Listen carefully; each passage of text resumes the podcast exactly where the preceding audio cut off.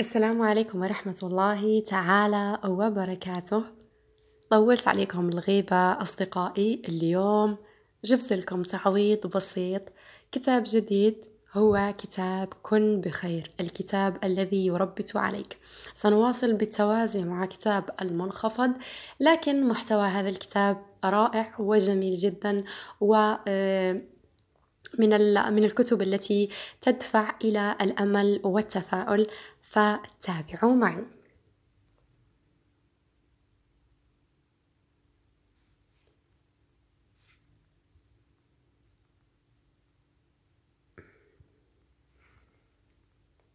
كن بخير من الداخل، اقترب من الله. كلنا يتكلم عن الحياة بثقة كأنما يعرفها حق المعرفة. لولا وجود الله سبحانه وتعالى لكانت لعبة خاسرة لا معنى لها. من حسن حظنا أنه موجود وأنه أعلم منا بما يفعل. نجيب محفوظ. لابد أن تجد في داخلك اطمئنانا على حالك التي وكلت الله بها.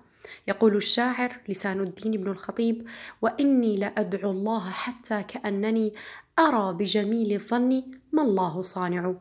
أما إن كنت ممن يشفقون على أنفسهم فأنت لست مستوعبا لحقيقة اطلاع الله على ما بك. إن كنت تكثر من التنهد والتبرم فإيمانك بحاجة لإعادة نظر. لا يمكن أن تشتكي لإنسان وتنسى أن ترفع يديك للسماء إلا إذا كنت بعيدا عن الله، فاسجد واقترب. اقترب من الله بسداد النقص الذي يطرأ على علاقتك به، سيبهرك كلما أقبلت عليه بإقباله الأكبر عليك.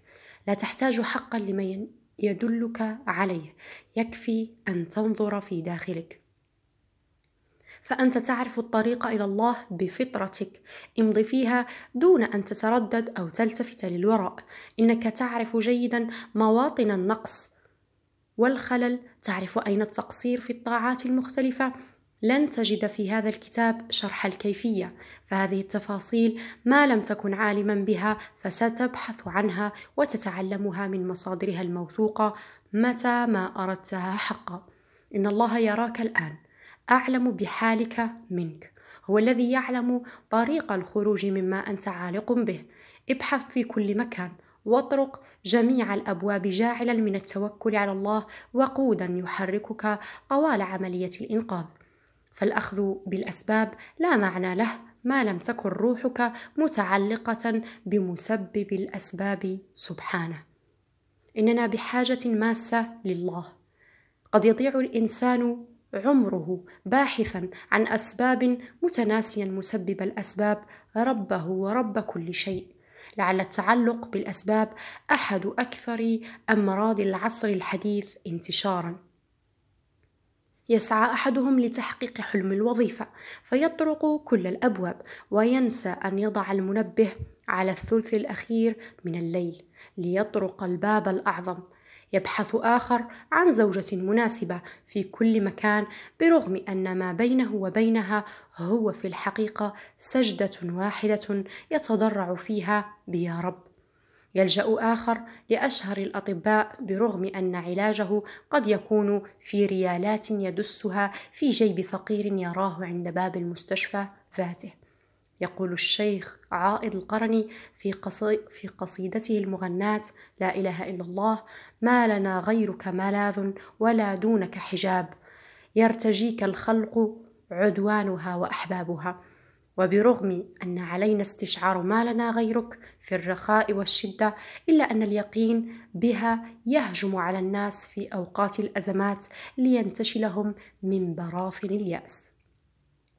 ما لنا غيرك يصرخ بها البحارة إذا هاجت الريح وتصاعد الموج فكادت السفينة أن تغرق. ما لنا غيرك يلهج بها لسان سائق تاه في قلب الصحراء ونفذ الوقود والماء وانقطعت الاتصالات إلا اتصال السماء.